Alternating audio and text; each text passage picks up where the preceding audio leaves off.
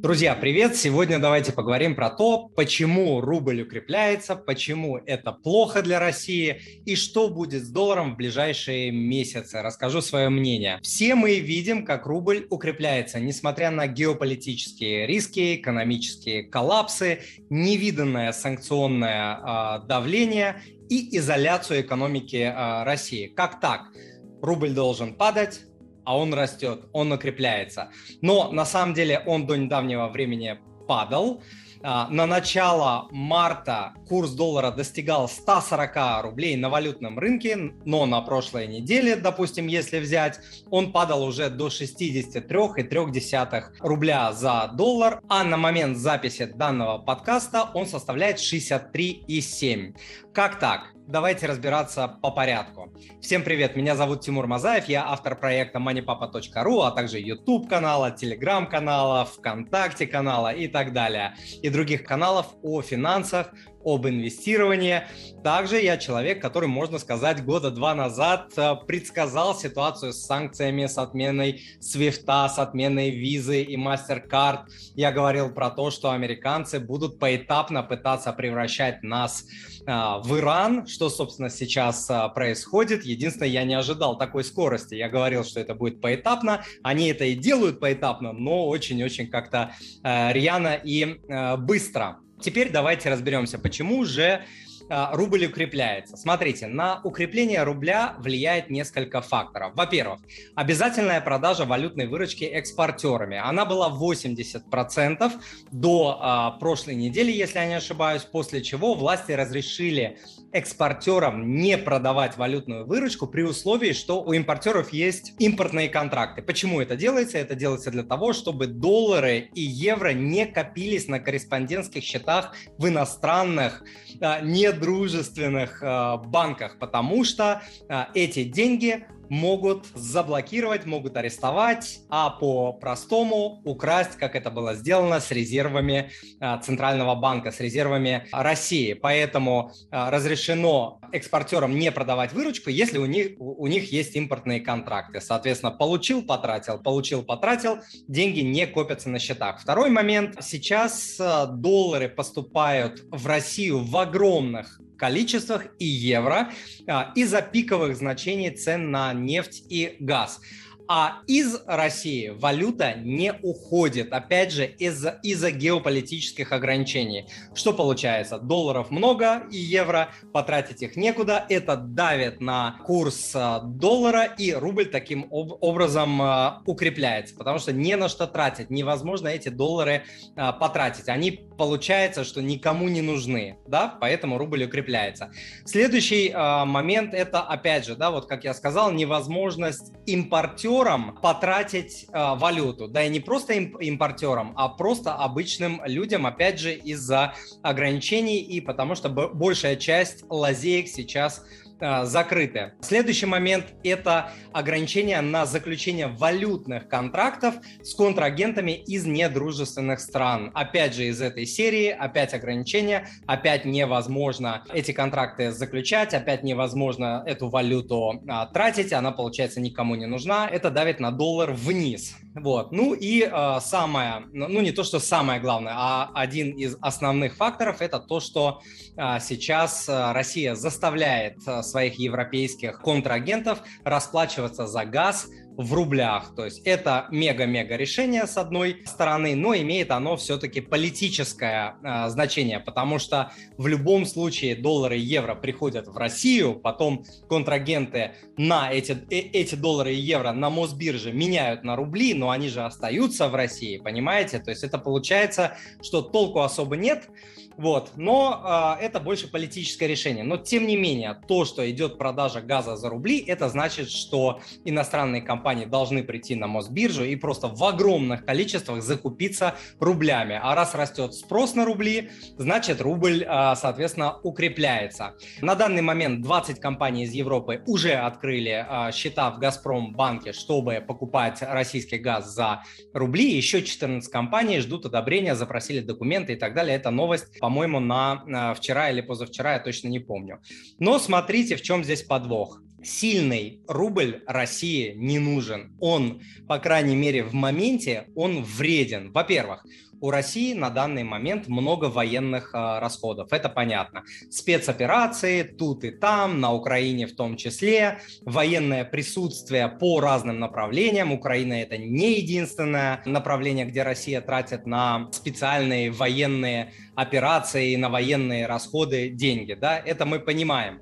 А, следующий момент – это неконкурентность российской продукции. Чем сильнее рубль, тем дороже российские товары и продукты. А поскольку они, в принципе, если их сравнивать с продуктами там, на мировом рынке по многим направлениям, они могут быть менее конкурентны, то сильный рубль играет против конкурентности данных продуктов. Следующий момент – это растущие социальные расходы. На фоне тех событий, которые происходят, специальные военные операции, ограничения, падение уровня а, жизни россиян, инфляция, там изоляция от а, коллективного Запада, от остального а, мира. Хотя под остальным миром все-таки нужно понимать э, в большей степени это мир коллективного Запада, да, это 15% населения планеты Земля, то есть. И, соответственно, нужно, чтобы люди были, во-первых, сыты, и довольны. Про каких людей я говорю? Это, конечно, бюджетники, это, конечно, госслужащие, и в первую очередь это вот сейчас это военные и силовики. То есть вот расходы на их содержание, они не могут падать, они должны даже расти в ситуации, вот э, в ситуациях, которые мы наблюдаем сегодня. Следующий момент, это который влияет на то, что России не нужен сильный рубль, это то, что в бюджете России экспортная выручка занимает очень большую величину, там от 30-35% до 50% а, с лишним, насколько я помню. И а, вы должны понимать, что чем больше валютная выручка, тем а, менее сильный курс нацвалюты выгоден. Вот представьте, что у вас, а, вы живете в России, а у вас зарплата в долларах или в евро. Вот представьте на секунду этот момент, да, какого курса рубля вы желали бы для себя, для своей семьи? Сильного или слабого? Конечно, слабого, потому что у вас доход в долларах.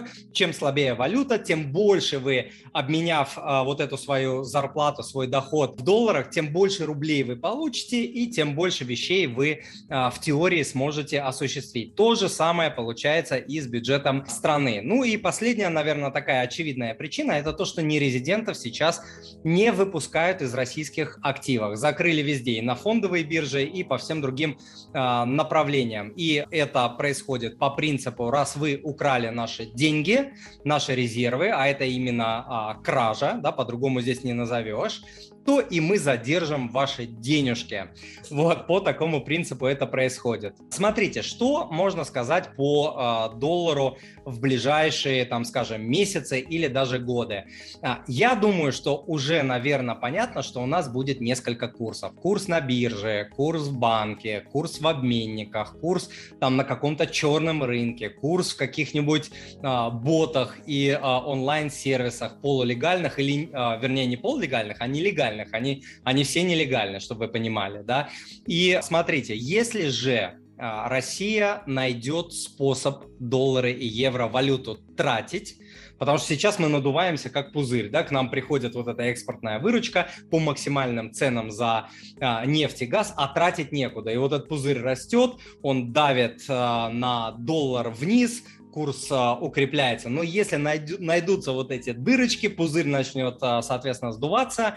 И я думаю, что курс доллара и евро тогда полетят стремительно вверх до каких-то а, справедливых значений. Многие экономисты считают, что справедливые значения там 70-80 а, рублей за доллар. Вот недавно РБК смотрел обзор, они говорят там что-то вроде 73-75, если я не ошибаюсь. У меня мнение другое, я думаю, что это 80-90 где-то в перспективе, скажем, 2022 года, а дальше рубль будет покорять новые вершины, там 100 и так далее. Ранее я давал прогноз по а, курсу доллара в размере 200 рублей к 2030 года, но, 30 году, но сейчас я думаю, что могу смело этот прогноз приблизить по времени, и мне кажется, что мы увидим а, курс 100, 120, 150 и даже 200 в ближайшие несколько лет, 2, 3, 4 года по нескольким причинам. Опять же, да, если найдется возможность тратить валютную выручку,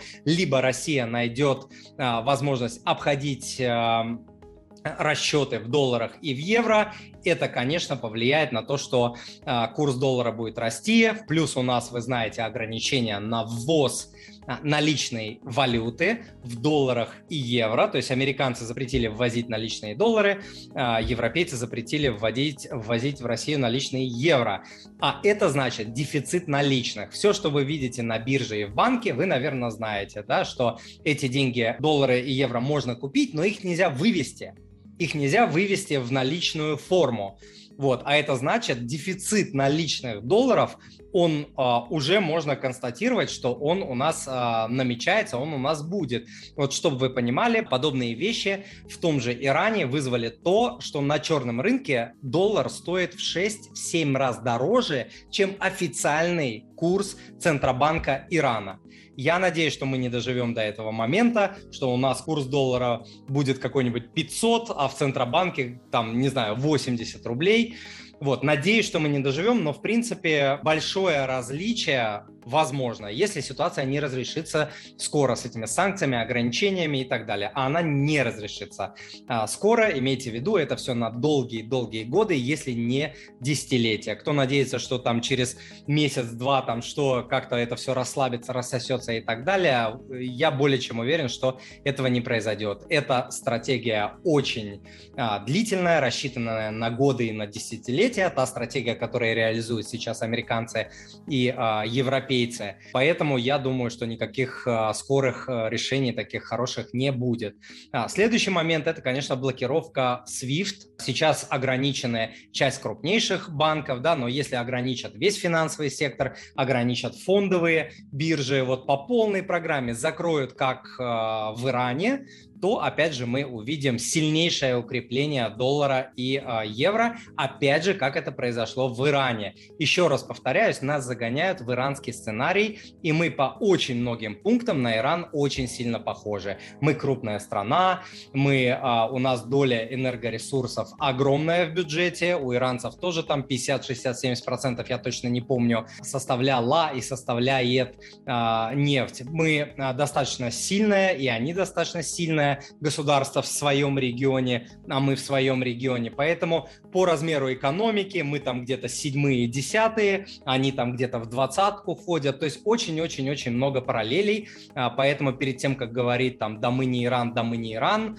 а, пожалуйста, изучите цифры, изучите статистику, и тогда вы увидите, что мы прям идем вот по а, иранскому сценарию, по которому нас двигают. Но у России все-таки больше аргументов, больше контраргументов, чем у того же э, Ирана. И я надеюсь, что все-таки мы до э, их ситуации не дойдем вот в том виде, в котором она существует э, у них. Кстати, над этим разбором мы работали всей командой, и я, и моя команда. Мы достаточно длительное время готовимся к каждому подкасту. Если вам понравился данный разбор и вы хотите каждый день быть в курсе подобных событий, получать комментарии, мои личные комментарии, понимать, что делать в той или иной ситуации, которые сейчас, как из рога изобилия, э, сыплятся на нас – если вы хотите получать ответы на свои вопросы, которые возникают, а сейчас у очень многих людей возникают куча вопросов, что делать с рублями, что делать с долларами, что делать с недвижимостью, что делать с акциями, что делать с брокерами, что делать с тем пятым, десятым.